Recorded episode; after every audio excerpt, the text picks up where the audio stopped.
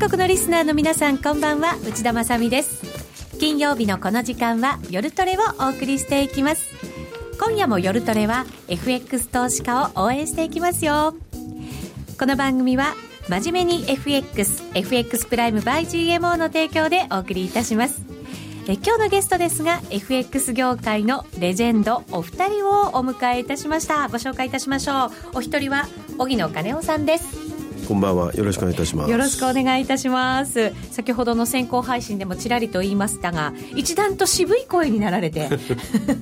いえいえ。ちょっと風邪をひかれたということですが、はい、今日は渋い声でダジャレもたくさん言っていただこうと思います。よろしくお願いします。そしてもう一方です。FX プライム by GMO の常務取締役上田真理人さんです。こんばんは。こんばんは。よろしくお願いします。よろしくお願いいたしますお二人もなんか名コンビみたいな雰囲気になりましたねこの番組。それあの 米米に信用ですか？あの迷う方の。いえいえいえいえ。ロートル二人で、ね、もうどっかの漫才コンビみたいですからね。もうそのね漫才もなんか名人の域に達してきたんじゃないかと思って。できますねできると思いますよ、うん、僕はボケでツッコミがあの 上田さんで。あまあそういう感じでしょうねきっとね。ツッコミはダメです。あのなんか自分にこう返ってきますからね。でも私は今日は突っ込んでいこうと思いますのではいよろしくお願いいたします、はい、え今日の番組ですがレジェンドお二人をお招きしましてタイトル「レジェンドが FX 相場を切る5月の戦略」と題してお送りしていきます。足元の相場分析たっぷりお送りしていきましょう。その後は FX 取引をもっと楽しむためのコーナーもあります。ツイッターや番組ブログでご意見ご質問随時受け付けております。えー、ぜひ皆さんもトレード戦略一緒に練っていきましょう。それでは今夜も夜トレ進めていきましょう。さて今日の夜トレはレジェンドお二人荻野金夫さんと上田真理人さんをゲストにお迎えしています。えー、まずは5月相場に入りましたので、そのあたりの戦略なども練っていきたいと思いますが、振り返って今週大きなイベントがいくつかありましたので、はい、それを一つ一つちょっとこう噛み砕いていこうかなというふうに思います。うん、まずあったのが、えー、アメリカの FOMC ですよね。はい。はい。特に動きはなく。まあ、あの予想通りといいますかね、あの、はい、3月に大きなまあ変化といいますか、声明書も何もその,、ですね、その中で、えー、今回は何があったかというと、何もないんですよね。うん、であのまあ、一つ唯一言えるのはその、いわゆる、えー、経済のじ 実態ですね、対するところを、まあ、下方修正で昔、現実を認識したというところ、はい、だからといって、先の見通しを変えたわけではないということですよね。うん、ですからあのよよくよく読むとですね6月の利上げがない人もあると思う、ないしは時期が何ももちろん言ってないんで、はい、景気判断について原稿をを受けた上で、うん、ただこうした動きを一時的な要因によるとも評価してるわけですから、うん、今後どうするか、成長化に対するスタンスというのは3月と同じなんで、何も言ってない。ただまあ、現実に考えれば、今の経済指標を見る限りは、なかなか6月の利上げってないだろうなという、うん、特にやっぱ大きいのは GDP ですね、数字、ショッキングだったんですね、はい、GDP がね、やっぱりあんまり良くない数字、これでもともといい数字は出ないって言われてましたけど、どのあたりでとどまってくれるのかっていうところが大きなポイントの一つでしたよね。さすがに0.2でしたかね、えーと、これもゼロと一緒ですよね。ゼロ成長、成長していない、うん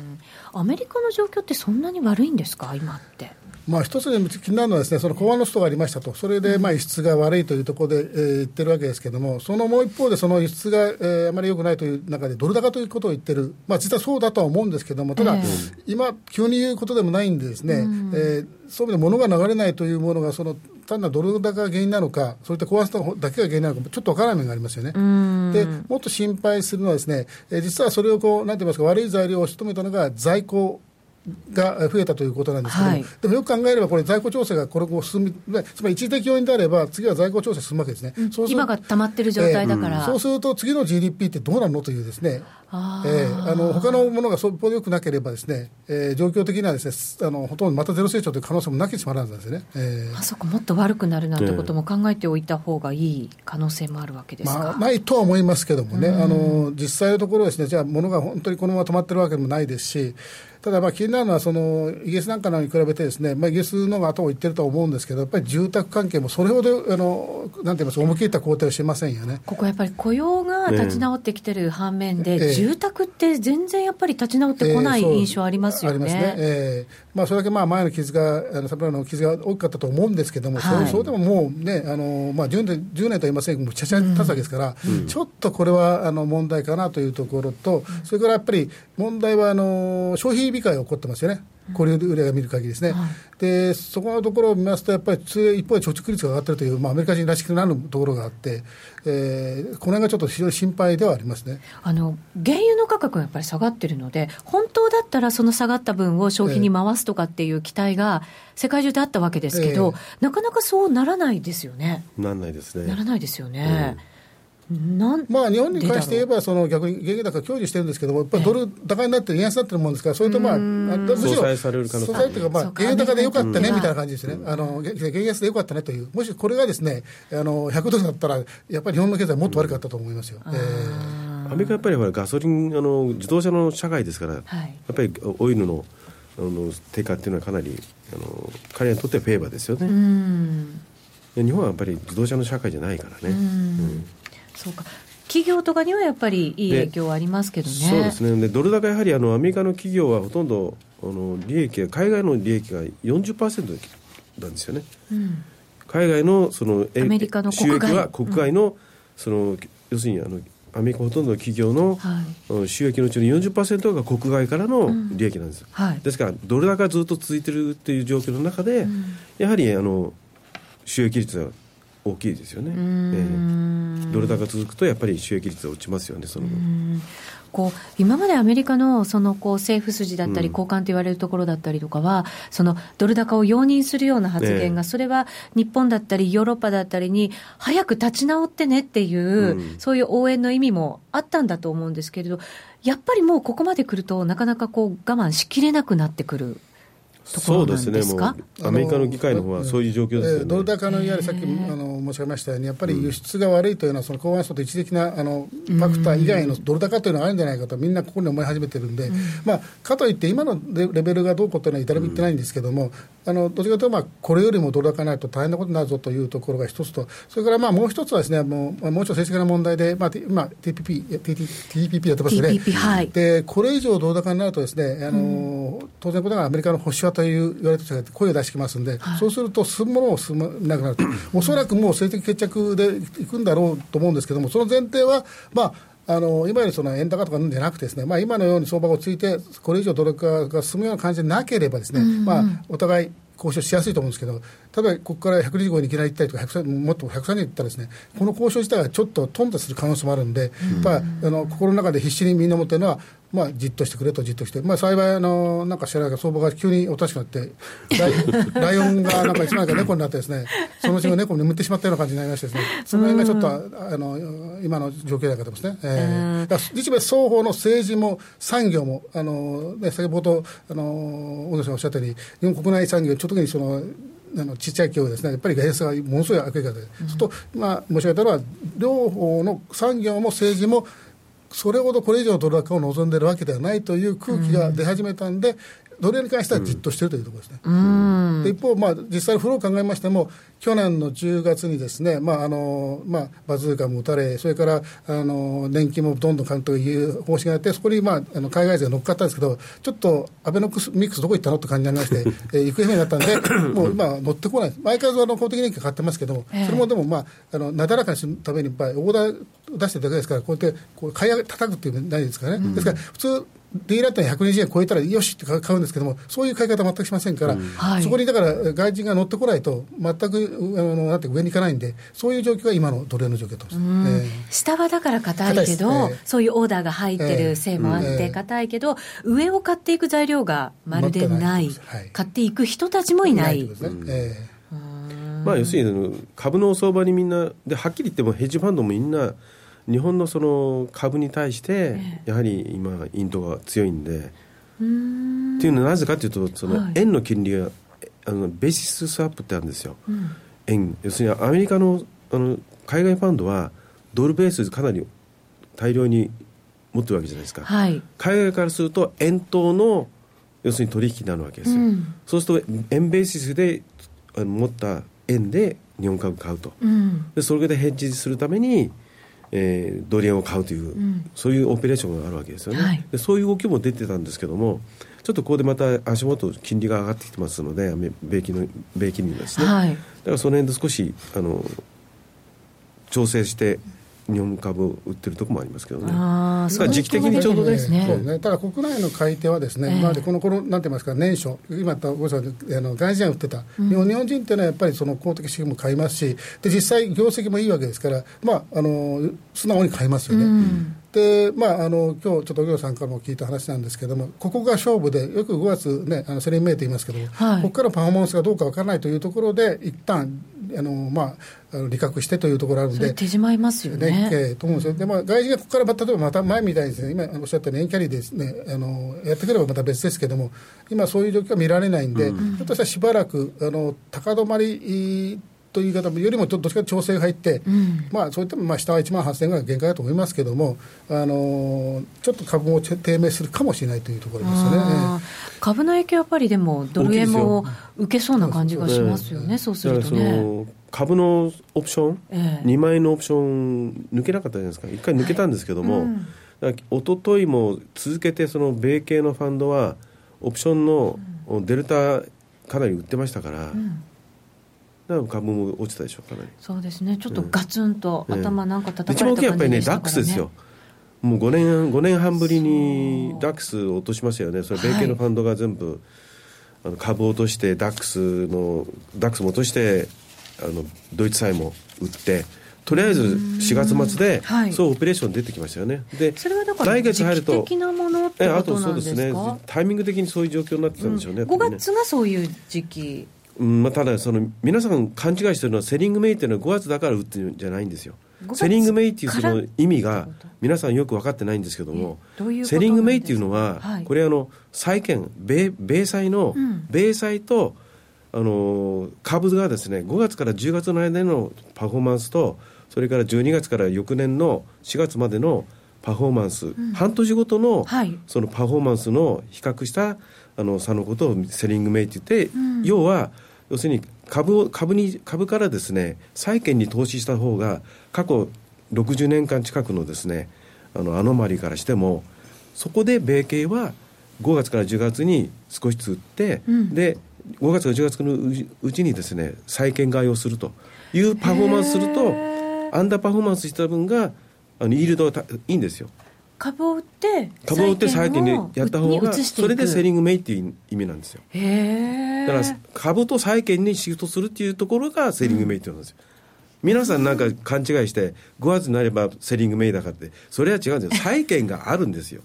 だから12月から翌年の4月までの債券を買っていくんですよ徐々に。そうするとパフォーマンスが今までのイールドが、はい、そっちやった方が7.1%なんですよ。株だけでやっていくと1.7%かのいる時ないんですよ。それをセリングメイって言うんです。なんか新聞もみんな同じようにね、セリングメイだから株売るだろうそうじゃないんです。勝手に勘違いしちゃってたんですね、うん、意味を取り違えちゃってたんですね。だからそういった意味で株下がる時もあるけど、えー、まあ往々にしてね、まあ、じゃあ9月に利上げしたらそれないだろうって今まで金利上げてても、うん、あの累計ねそのあの累計してきたそのイールドがそういう状況になってますから、はい、らそれなんですよね。そんなことをせるんべそんなこと知らんべ そんなことさんまで。対抗しないと。そんなこと知らんべってやつね。そこで戦うんでだからみんな新聞ねなんか5月だったら売り売りってそらそうじゃないんですよね、要は、うん、今年は Sell in May ないよとか Sell in May はありえるのでしょうか？ただ気をつけなきゃいけないのは、うん、6月になるとあのファンドの45%ルールまたクォーター、クォーターで出るじゃないですか。はい、だから5月の15日あたりからまた売るか、ね、売りが出てくる可能性、解約のね、ファンドの。まあそういう時期もあってなんですよね。だからまあ上がったり下がったりこう繰り返しながらなんでしょうけど、ただ全体の方向性としたらやっぱりドルは高い方向で。ドル高は変わらない、ね、変わらない。うん、まあちょっとあのこの1、2年っていうのはその債券市場いびつになってますんでね、それがどう動くかってなかなか難しいところあるんですよね。だからまあただここに来てあの皆さんんも多分認識されてますけども、あのアメリカの直近で上がれ上がってるんですよね。上がってきてるんですよね。ねあの本当に4月の22、3日頃まだ1.96とか、そんなもん、今2.73とか、その2%超えてますんで、そうなんですまあ、そう考えますと、えー、これが何を意味するかというのは、やっぱりあの基本的にはトレンドを意味しているのかと私は思ってるんですよね。だからトレンドについてこないのは経済指標であって、もしこれが FOMC の判断の通りですね、一時的なものであればですね、で、えー、かつそのドル高がですねこの程度で収まる、まあ、あと2、3円別に上に行っても構わないと思うんですけども、うん、であればですねやっぱり数字はついてくると思うんで、うん、そうなると、はい、まああの6月利上げの可能性もないとは言えないと、私はあのないとは思ってますけども、うん、ただ、可能性としてはないとは言えないということで、要はだからいつでも準備できてますよということなんですよね。で今回、不思議なのは、はい、FOMC がドルにドル高についてちょっと懸念してる。そうですね、それがちょっとポイントなんですよね。それを入れたこと入れたこと。だって為替に関しては財務省の管轄ですから、ね。えー、ルービン大ルービン長官がね、うん、あのドル高国国のねためになるとか、うん、はい、そっちは言ってもいいけど。いいけどだって彼らはきちっとして日本のね交換とか どうでもいいのがねドル円がいくらな125円130円はだめだとかね105円どうのそんなこときちっとね、アメリカはね、はい、きちっと財務長官以外は言わない、言っちゃいけない。こと他の人は。ね、財務省出してますから。ね、ルービンも、うん、ルービンが遺言がありますから。え ー、きっちりしてるんですね。そう、日本はいい加減。もう言っちゃいけないですよ、交換も。あの甘利さんも100円 ,100 円がどうのこうのとかね、もういろんなところから変な発言がね、ね言い過ぎ、喋りすぎ。喋りすぎ。そのあたりもちょっとなんか後で切っていただこうと思うんですけど、ね、ディーラーもポイントしかもですね、えー、やっぱり1000単位で考えたときですねあの人たちの頭って10円単位ですからね、乱暴まあせいぜいよくて5円単位ですからね。それで言われたらたまんないですよね。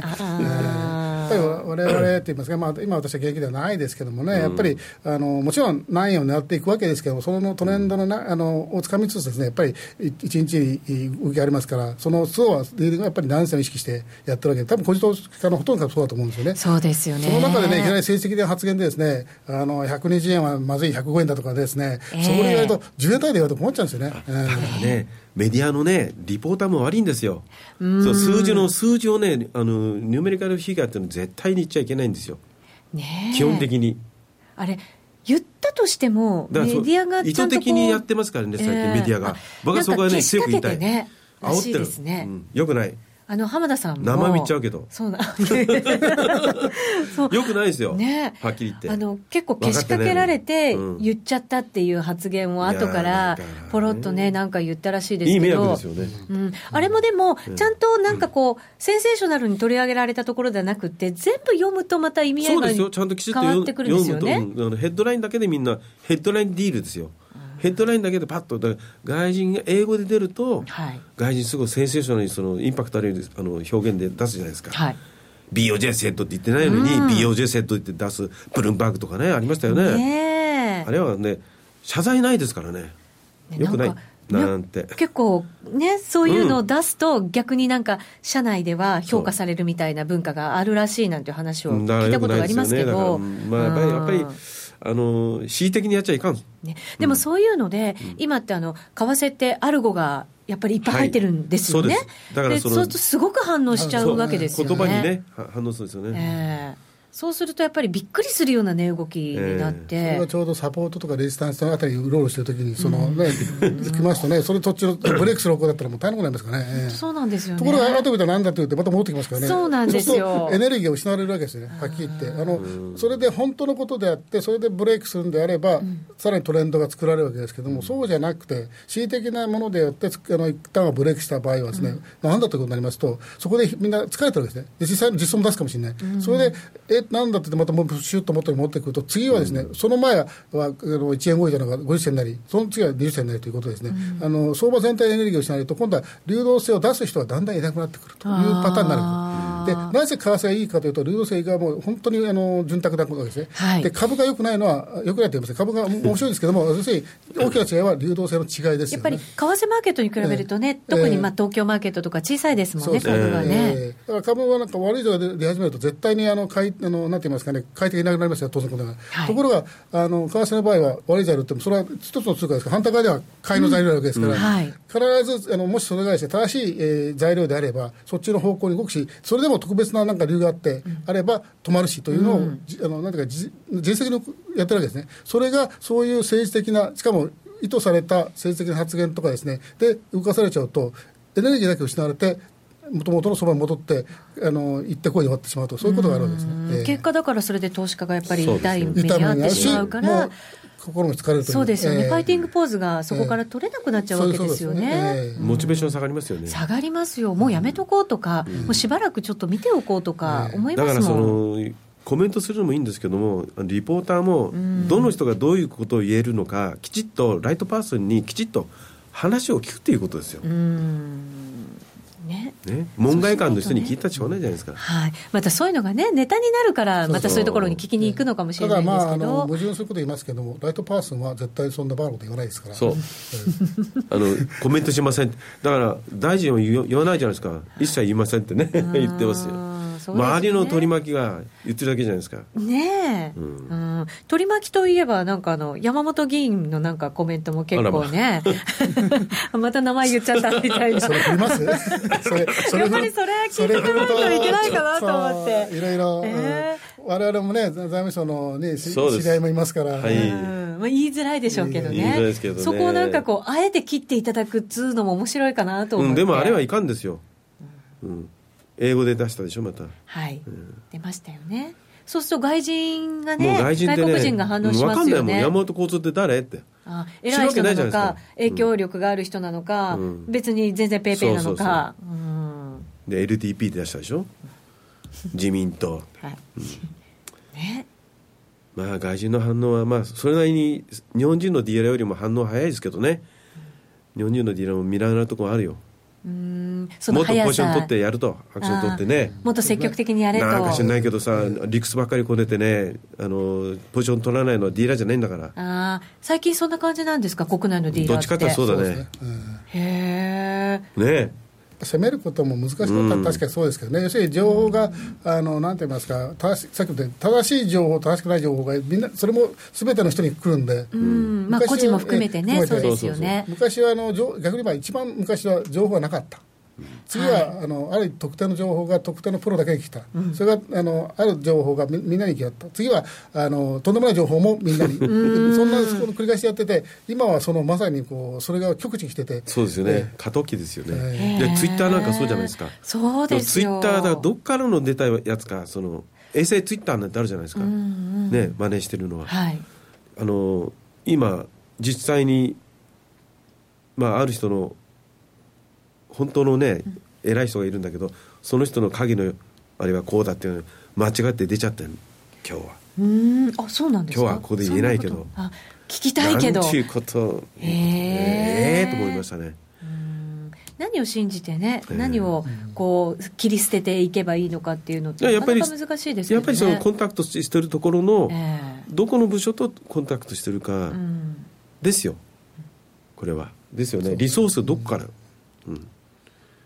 だからオフレコっていうあとはそのなんて言いますかねそのそういう発言ってトレンドが変わるかどうかという判断非常に難しいんですけども、うん、例えば今のトレンドは、まあ、あの2人の実績が変わらないと思ってるんで、まあ、これは間違いかもしれませんけど少なくとも、えー、多くの人が多分トレンドは今しばらく変わらないという中で、そういう発言採用されないことも大事ですよね、それが正しい発言であってもですね、まあ、そうですね、えー、ただねマーケットが反応しちゃうとやっぱりこっちもね、ね、動かざるを得なくなってしまうっていうところがあるので。ただやっぱり気をつけなきゃいけないのはやっぱり政策があるということですから、はい、やっぱりその為替の政策、うん、まあ、金融政策もそうですけども、はい、政策はやっぱり頭の隅にやっぱり完成相場入ってるわけだから、うん、もう完全にね GPIF、うん、あと並ぶ兄弟そうですね、ね、クジラがなんかいっぱいいるんですよね、まあ、クジラって言ってますけどなんかなんだか分かんないけどもまあね、それ公的な資金のその年金資金がまだこれからも買うというところで、ここ1年は安倍さんが首相でいますから、うん、まあ、どんなところでもその株は持っていくと。途中から為替じゃなくて株,、株の方に集中してますから、うん、だからそういう方向でいくとやっぱり完成相場で完成相場に売りなしで、うん、それはたまには売ることもあの短期的には必要でしょうけども、まあ、波がありますからね、うん、でまあ、バイオンディップっていうスタンスは奴隷だってそうですよ、で金利がこんだけ米金利との格差がこんな出てくるわけですから、はい、日本はまだあのスタートしたばっかりじゃないですか。今今いろんな議員が出口はどうだ出口はどうだって 日銀を責めてるアホがいますけどもそんなことでも言ってる状況じゃないんですよ。ねだってね、2%、2年経ってまだ達成できないんですから、できないってみんな言ってるのに。だから、黒田さんも2015年中心っていうからもうずれて、2016年の前期って言ってますよね、はい、そういうことからして、やっぱりもう修正しない場合は、やっぱり嘘じゃないかというふうに、これ以上説明できないじゃないですか、じゃあそこでやっぱりね、やっぱりシフトしましたよ。ただね、あの今回も追加緩和あの今月、先月でもやるんじゃないかというちょっと出てましたよね、うん、であのあの別に外国の方を馬鹿にするわけじゃないですけど、どうして毎度毎度ですね、同じ反応でですね何を期待してるのか。あのね、ななかったら必ずあの瞬間円買いになるというですね、いや普通に考えて冷静に考えて黒さんがもう記者会見でいつも毎回毎回言っててあの要するにあの状況が変わった、つまりその物価が崩れてきたら、基調が崩れてきたら、躊躇しないと言ってますけど、それは当たり前だし、前提条件があるわけですから、それは誰でも言いますよね。うん、で、その次に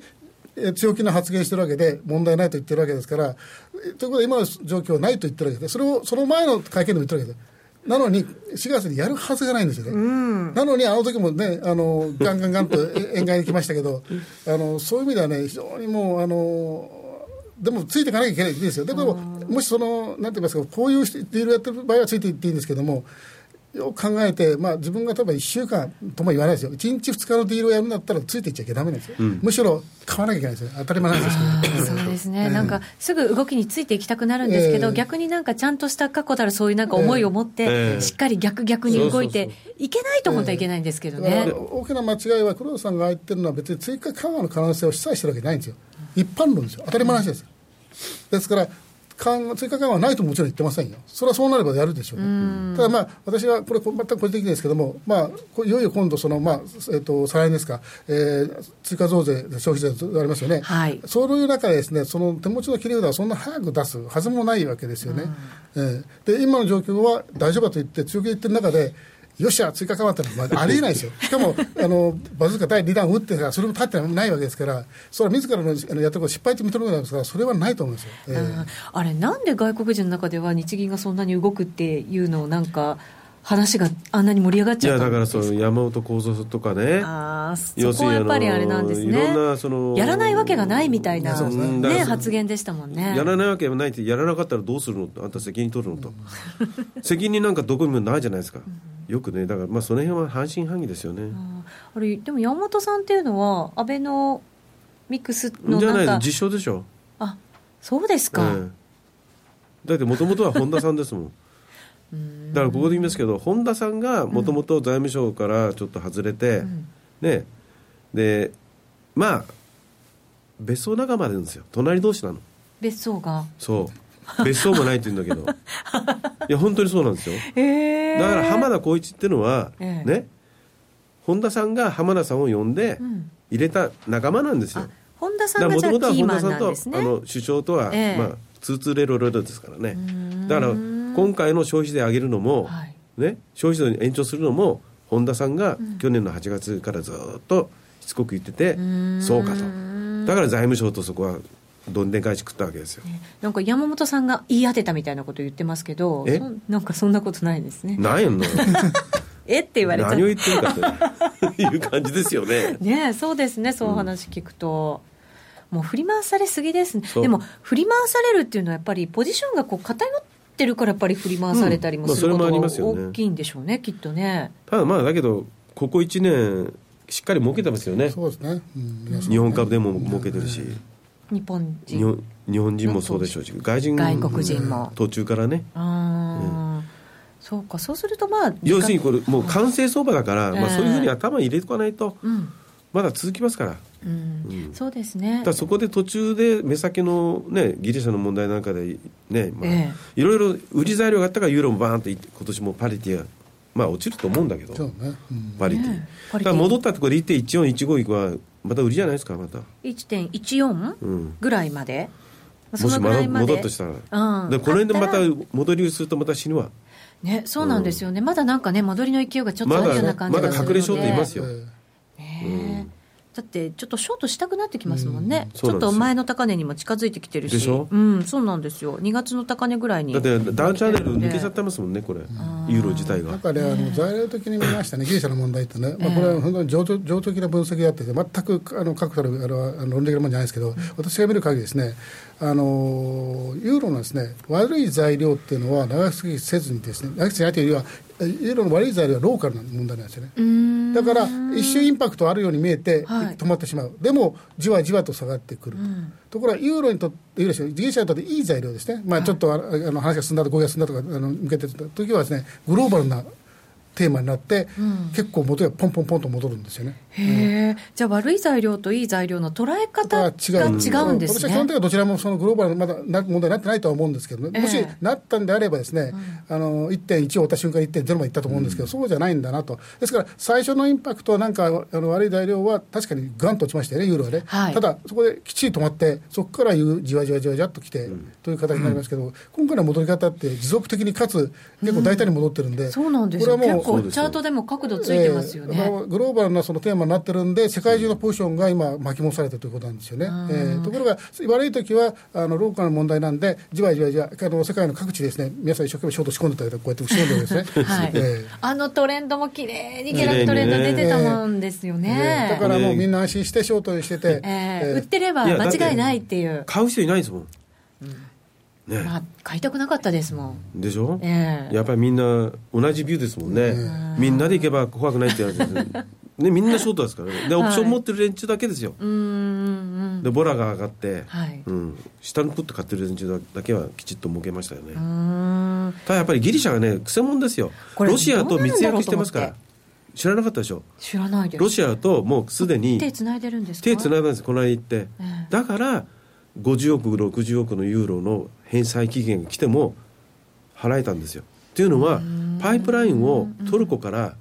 トルコからトルコを通してあのパイプラインあのガスの、はい、その使用量をギリシャ通らなきゃいけないトルコに渡すのに、そうするとその借地権じゃないけども使用量をあの前前払いで払うということをあの決定したんですよ。先々週かな。3, 3月の、うん、3月にやりましたよ。じゃあそれで前払いしてもらって大きなお金が入ってでだから別に枯渇しないってことなんですね。枯渇しないんですよ。でもでも枯渇言われてましたからね。だからまだそれはまだあの今月まだ70億ユーロぐらいまだリペイメントあるけども、うん、あいつら自分のところで確実かも分かんない。だって4億5000万ユーロ全くないって言ったのが全然何もなくね先々週間全部払えたでしょ、うん、そういうの小出しでやってるの。ずるいから。確かに、えー、でもロシアともプーチンとも契約してるんですよ。だから3月の27日かな？6日かな、うん、じゃあそんなのが出てないでしょ？見てないでしょ、ね、そんなのがあって戻ってたりするんですかねやっぱりいやそれは知ってる連中はあんまりいないいないと思うんだよね。ただ、うん、もうちょっとじゃあ戻るんじゃないですかそしたらギリシャ問題なんてそんなにじゃあいやまだだけどまだ出てきます、うん難しいところはあれでしょうね、あのこんだけフィーラー戻った一つのやっぱポジションの歪みがありますよね、その IMF でも分かりますけれども、それはあのそういう、まあ、IMF は統計的なものでされます。もっと世界中あのなんていうか、もっとあったんじゃないかというのは、例えばドル円という、いわゆるよくその IMF みたいな円ショート見ますよね、多分、はい、ほとんどがドル対ドルだと思うんですよね、うん、ところがユーロのショートってあの見えた中でも、もう対ポンドでも対王子でも全部ショートだった。はい、でそれはまあ、先ほど申し上げたその IM と使用だけなんで、普通ならばそれがあの統計的なそのサンプルになって、それだけなんですけど、多分世界中でもう見えないところでもっとユーロあったんだなという感じしますね、でその全部の通貨に対して巻き戻し起こってるんで、意外にこの力が大きいんだなというところ、で私がさっき言ったあのグローバルとは地位的にもありますけれども、そういう、なんて言いますかね、あの世界的な商品という意味でも、いろんなところで巻き戻し起こってるんじゃないかと思うんですよね。えー、なんかユーロなんかこう、中国なんかも結構一生懸命売ってたとかって。ね、いう話。あそれはあの外需の調整ですよね、うん、まあ、中国自体も今厳しいですからね。そうなんですよね、うん、ただ中国はもうちょっとだって先進国でね、はい、準備率で、えー、まあ資金調節っていうのないじゃないですか、うん、中国準備率ですからね、うんうん、準備率で調整してますからね、ただまああのーまだインフラが整ってないしね、金融金融の、まあ、そうですよね、うん、中で、うん、まだまだちょっと時間が、ね、短期資金市場もそうですし、かかりますよね。ただほら、株がずっと買われたのは、あの国国金党じゃなくてあの国家協ああえっと彼が出生の方ですね。の3日ですよやっぱりね、うん、李克強。李克強ですね、はい、李克強があの上海と今度は上海じゃなくて深センと香港、これをつなぐという今年中に、うん、それで3月27日の日にメインランドチャイナの方の投資会社をかなり増やしたんですよ。許可いっぺんに出したの。そこでそのあの株の香港の割高安と、それから上海の割高安っていうところで、向こうのあの本土の方の株の方が高いんですよ、それでそういう投資会社が全部一斉に買いに来たわけですよ。なるほど。認可されて、それで一気に来たわけですよ、それで270万口座。2週間で270万から300万口座ですよ。規模がやっぱり違いますよね。300万口座オープンですよ。それで株上がってるんですよ。でなおかつ金利を下げるという状況の中で。うん。まあ、ちょっとねそういう特殊要因みたいなね、ね、ところなんですね。では一旦 CM を挟んでまだまだお二人にお話伺います CD 金井さやかの90日で仕上げる TOEIC テストステップバイステップコーチング好評発売中。500分にも及ぶ音声ファイルとボリュームたっぷりの PDF ファイルを1枚に収納。しっかり確実にテストに向けた指導を受けることができます。お値段は税込5400円。送料が別途かかります。お申し込みお問い合わせはパソコンスマートフォンからラジオ日経ネットショップサウンロードまでどうぞ。手の心に語りかける説得力のあるナレーションを学ぶ。響きの良い美しい日本語で話せば思いは自然に伝わります。言葉の素晴らしさにさらに磨きをかけてプロのナレーターにチャレンジしてみませんか？ラジオ日経 CM 番組ナレーターカレッジではただいま6月生を募集中。スタジオでの無料体験レッスンにぜひ一度ご参加ください。お問い合わせはナレーターカレッジをインターネットで検索。ホームページからどうぞ。えさて、今夜の夜トレは、荻野金夫さんと上田真理人さんをゲストにお迎えいたしまして、レジェンドが FX 相場を切る5月の戦略について伺っております。えここまではもういろんな国のお話を幅広く伺ってきましたけれども、えっ、ー、と、5月っていうと、そのさっき言ったあの Sell in May のなんかまあスタートのところっていうイメージがあるので、でねうん、戦略しっかり練っておかないといけないなっていうところもあると思うんですけど、ええ、うんユーロそうするともうちょっと戻りを待ってそれでもう一回売りに入りたい感じなんですかねここからの戦略となると。まあ、そうですね、ね、ただ、まあ、先ほど買いたくなって言いましたけど、あのディーラーのあの本質としてはですね、ええ、もうちょっと戻りを待つということはあると思ってるわけですから、まず買わなきゃいけないと。まず戻りがあるなら、まず買ってみて、試し試しに買ってみるというところですから、10買い10普通なら10買うところを 1, か2買ってみて、うん、そうするとあの、本当に上がっていったら10売れるし、あのなんて言いますかね、買っても買ってもだめだったら、それそういう時もその場でひっくり返せばいい話であって、えー、だからそういう意味でいきますと、あの正直ですね、あの私自身は買わないかもしれませんけど、あの待って売るというのは性に合わないですね、うん、なるほど、うん、ディーラーだったら動けと。動けと。うん。ねでもどうなんですか、ヨーロッパって、今までずっとこうデフレのリスクみたいなことが言われてきていて、もちろんそれって今もあるわけですよね。ありますよ。もちろんですよ、ジャブジャブですからね。ねうん、そうですよね。こんだけジャブジャブジャブしてますから、えー、それは株買うわ、債券買うわと。ね言ってきたけども、うん、今度アメリカが今度は金利ね、うん、上げる方向かどうかそれによってそうですよね。彼らもスタンス変えるじゃないですか。そうですよね、うん、アメリカが上げなければまた違う戦略が、まあ、そうですよね、ただあの ECB はいろんな債券の種類レベルを下げてまでやってるじゃないですか、はい、だから日本は日本できちっとしたその担保のやつをやってるじゃないですか、これはまあ社債も買わざるを得ないだろうというのは状況で IMF がこの間、うん、あのサジェッションしてましたよね、うん、IMF リポートの中で、うん、日銀もだけど IMF の言うことなんか聞かないですからね日銀は。絶対に。あそういうもん、ね、あくまであくまで IMF はそういう方針だということだったで、うんはい、ちょっと日銀にサジェッションして、うん、綺麗なお宅の国債はもっと汚くてもいいじゃない社債とかそういうふうに買って もっとちょっとバランスシートを汚してもいいんじゃないの？というところなんですよね。日銀でもそんな買わないですよね。買わないですよね。買わないですよね。だからそこまでやりなさいよって言ってるんですよね。ね、日銀としてやらないでしょ、そんな。日銀はでもこれからどう動いていくんですか、やっぱりいつかは動かなきゃいけないんですか、これ以上だだから2%達成するまでずっとこのままじゃないですか、まあ、ジャブジャブはジャブジャブですよね、ジャブジャブただ、ただジャブジャブが銀行、金融機関にとどあの滞留してるだけであって、うん、実際にもっと中小企業にお金回るようにするようなシステムっていうか、そういう形で政府考えてるでしょ？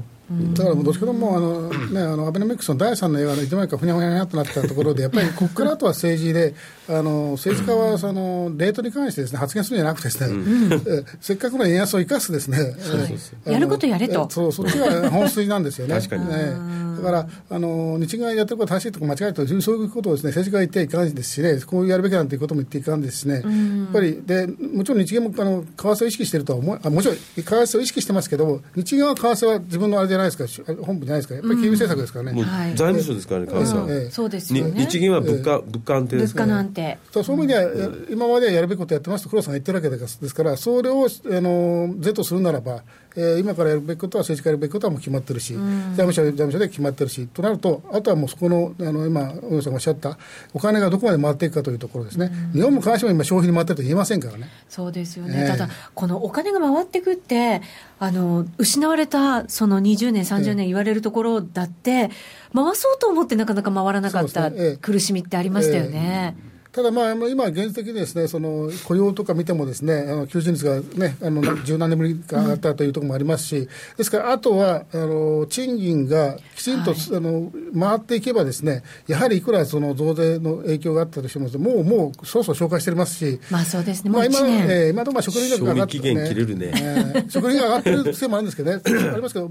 賃金が、まあ、着実に上がっていけばつまり消費税は3%しか上がってないわけででもし物価上昇を加えてもですね、うん、まあなかなか難しいんですけども5%賃金が上がるんであれば、で5%ものすごく大きい数に見えますけど、その5%というのは下がった後の5%ですからね、うん、要するに、そうですよね。だから昔のレベルを考えて、そこからどんどん下がった中ですから、えー、昔のこうなると、ここまで下がったのが5%ですから、うん、それはそんなに難しいものではなくて、そうなるような政策を打たなきゃいけないんですよね。うん、ところが、相変わらずこう金ばらまいたり、そのこういう言い方してですけれども、あの低所得層どうたらって、こうばらまく、そうじゃないと思うんですよね。やっぱりこう消費者層が、えー、きちんとお金を使えるようなその政策を立てているのが政府の役目で、今こそそれが待たれているわけで、そうすると、間違いなくあの CPM も上がってきちんと落ち着いて安定したあの2%になると思いますけどね、うん、それをだから日銀も待ってるし外国人投資家も待ってるしもちろん国民も。だから今と原油原油だから今ね今の経済をねはっきり言って原油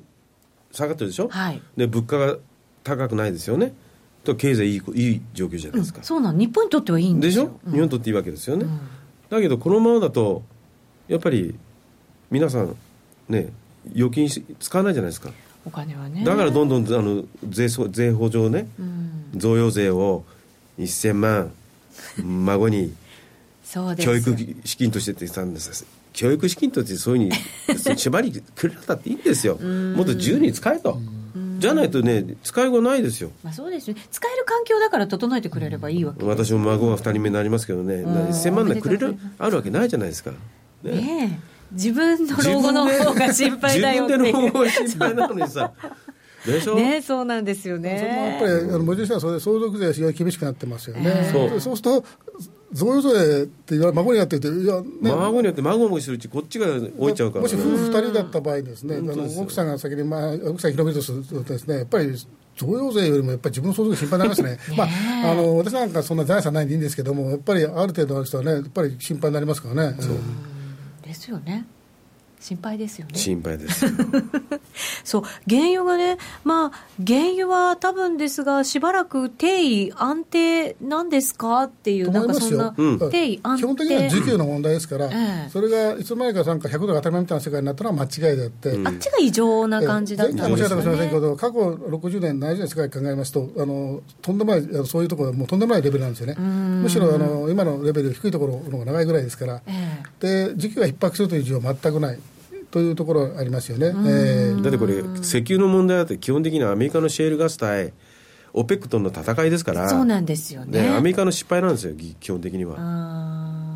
要はシェールガスのそのコストだって60度でしたっけ？そう大体そうね、うん、そう言ってましね、もう60度割れちゃってますからね。割れてますよ、うん、うん、そこに戻らないですもんね戻らないですもんね。この間って58度ぐらいでしょ、はい、そうです。でやっぱり OPEC、まあ、アメリカはやっぱりシェールガスで、うん、あの OPEC の中東の連中の,、その政治的な、ね、あの動きを自分たちでうまくコントロールしようと思ってたんですよ。そうはできないんですね。できないですよ。なかなかね、悪いのはアメリカなんですよ。うん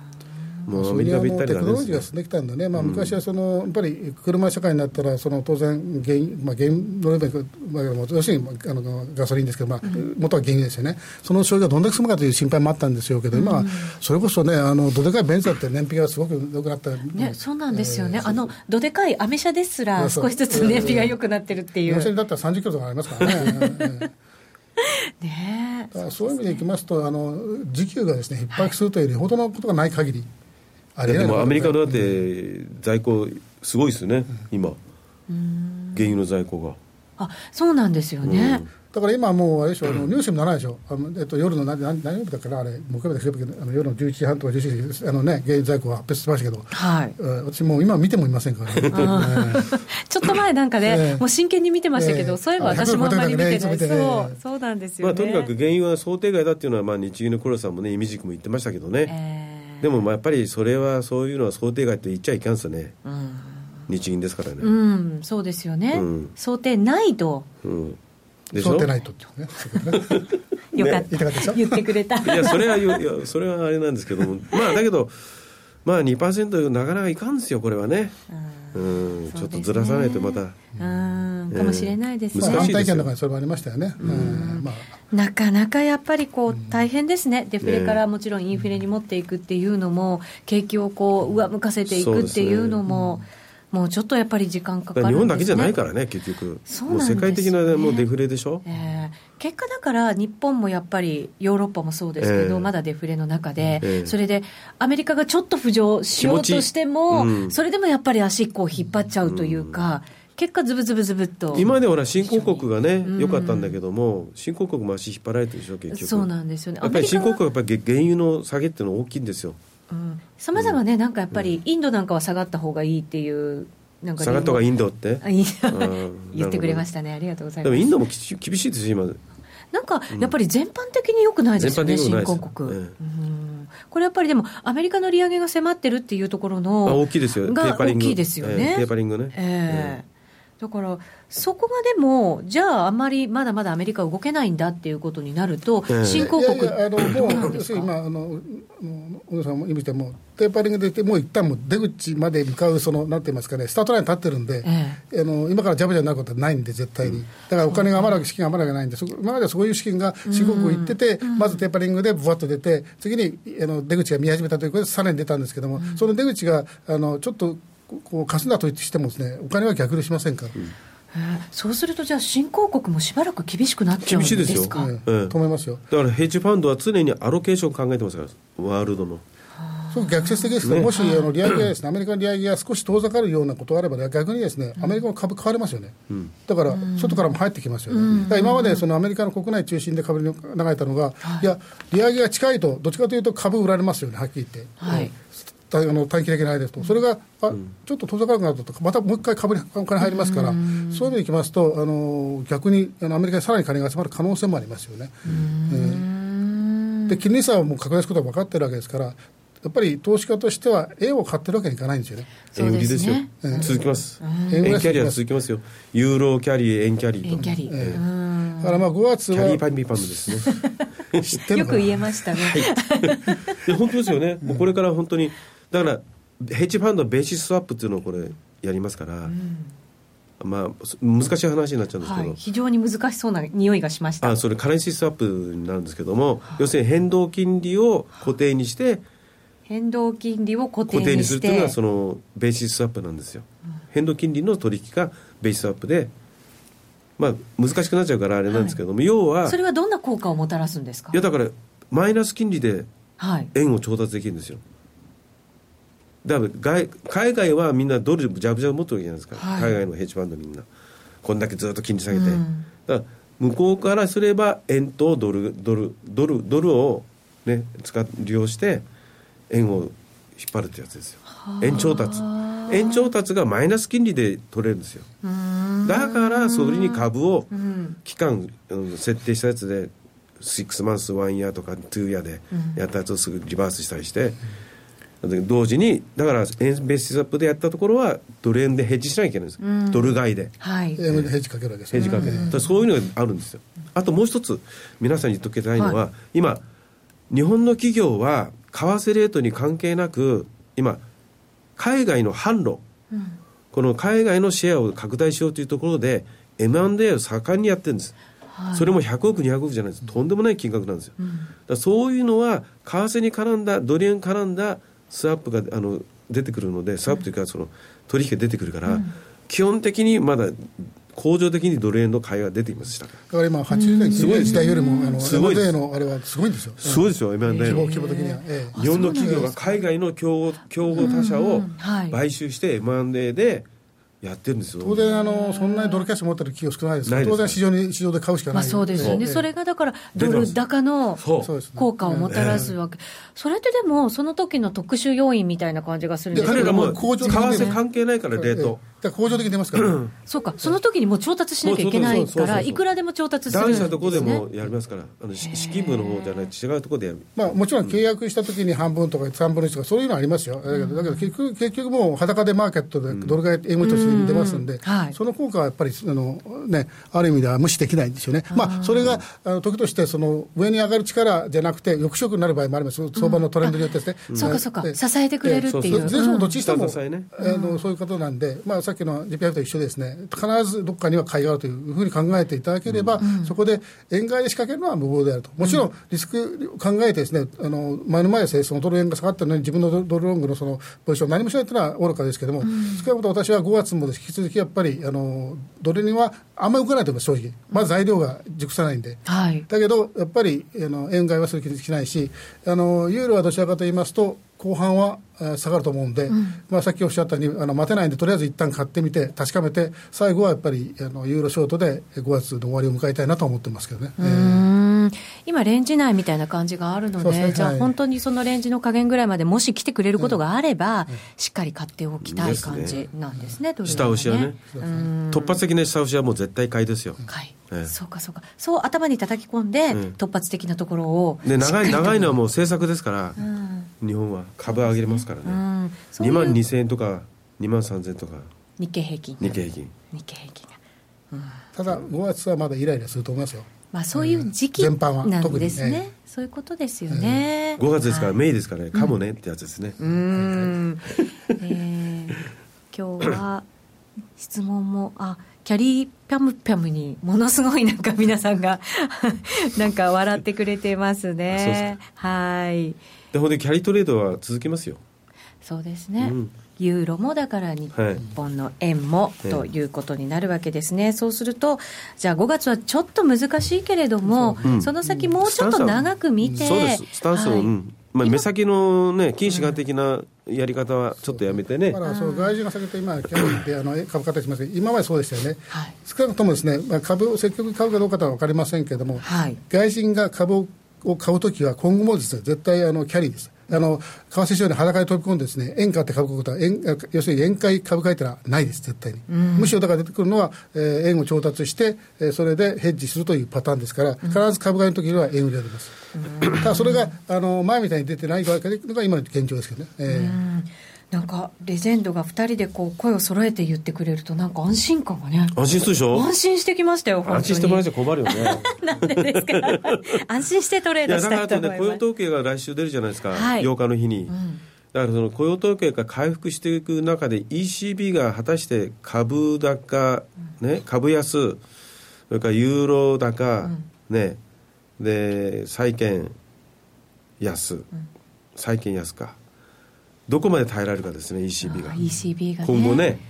雇用統計出た後。あそうですね。来週ね、雇用統計楽しみとは楽しみなんですけど、えー、私は重きを置いてないです。というのは、この間非常に悪かったですけども、それでもですね、今年のですね、あの、えっと、えっと、速報値だけで見ても、改定値、改定値で見ても、実は、一月で25万超の増えてる、うん、で、去年1年間でですね、うん、えー、これ確定してみますと、25万8000人ということで、うん、あんまり変わらないんですよ。この前のあの、悪い数字、あ悪い悪い数字じゃなくて、その改定値の1月、2月分だから、多分今回あの、いい数字が少し出れば、まあ、普通のペースということ。えー、20万人でいいんですか？20万人でいい。あと来週ほらポンドがありますポンドポンド？総選挙。総選挙。そう7日の7日レーバー党とね。ね、うん、ちょっと注目なんですよね、まあ、平日で嬉しいですけどね。そう。あの、ね、ディーラーにとってはもうあの土日にやられるともう。そうか、いい材料がね、そう総選挙でレーバーが勝つかね。まあ一番保守派保守党の方が優勢みたいですけどね、うんそうですね。ここでじゃあ一本ちょっと CM を入れさせてください。ドル円が大きく動き始めた今だからこそ選べるミラートレーダーで FX トレードにチャレンジしてみませんか ?FX プライム by GMO の選べるミラートレーダーはストラテジーと呼ばれる運用実績の高い投資戦略を選択するだけで24時間自動で売買収益チャンスを逃しません。また、為替のプロが厳選したストラテジーのパッケージ、ストラテジーパックも多数ご提供しております。システムトレードをはじめるなら FX プライム by GMO の選べるミラートレーダーをご利用ください。株式会社 FX プライム by GMO は関東財務局長金賞第259号の金融商品取引業者です。当社で取り扱う商品は価格の変動などにより投資額以上の損失が発生することがあります。取引開始にあたっては契約締結前交付書面も熟読ご理解いただいた上でご自身の判断にてお願いいたします。詳しくは契約締結前交付書面などをお読みください。ソニーの卓上ラジオ ICF-M780N 好評発売中。デザイン操作性もシンプルなホームラジオです。ラジオ日経のほか AM、FM が受信できます。お休みタイマーと目覚ましタイマー機能付きで価格は税込1万800円。送料が別途かかります。お申し込みは0335954730ラジオ日経通販ショップサウンロードまたはネットショップサウンロードまで。気になるレースが今すぐ聞ける。ラジオ日経のレース実況をナビダイヤルでお届けします。開催日のレースはライブで3ヶ月前までのレースは録音でいつでも聞けます。電話番号は0570-008460 0570-008460 0570を走ろうと覚えてください。情報量無料かかるのは通話料のみ。ガイダンスに従ってご利用ください。さて今夜はレジェンドお二人をお迎えいたしまして番組をお送りしてまいりました。この番組は真面目に FXFX プライム by GMO の提供でお送りいたしました。喋り足りないことはないですか？まだいっぱいあるね。あるけどね二人とも老人なんでもうそうそうお眠の時間になってきてゴールデンウィークももう目前ですからね。でも為替だとまだまだねやっぱり、ね、マーケットも空いてるので、えー、私は毎日出勤ですからねゆっくり休めないんですね。荻野さんもゆっくり休めないんですか？僕はコラムで書いておくだけ、まあ、コラムも書かなきゃいけないわけですもんね。そうです、ね、それだけ。あそれだけはい、はい、でもマーケットは見ておかなきゃいけないですからね。えー、ねまあ、でも今日は大きな方向をしっかりと教えていただいたので、まあ、それに沿った形であとはタイミングを見ながら、また材料を見ながら攻めていけばいいわけですよね。うん。本当ポンドちょっと楽しみですけどね。ポンと跳ねるかもね。ね。ポンと跳ねてくれます。ポンポンと下がっちゃうかもしれませんよね。でも半々なんで今ねちょっとねコーディションパーティーでしょやっぱり、はい、そうなんですよ。ねちょっとまあ楽しみにしながらね、うん、見てみたいと思います、えー、今日は FX 業界のレジェンドお二人荻野金夫さんと FX プライム by GMO の常務取締役上田真理人さんをお迎えいたしました今日はありがとうございましたどうもありがとうございました。えー、今日はゴールデンウィーク前ということでございますので、延長戦はお休みです。今日はこの辺りで失礼させていただきます。さようなら。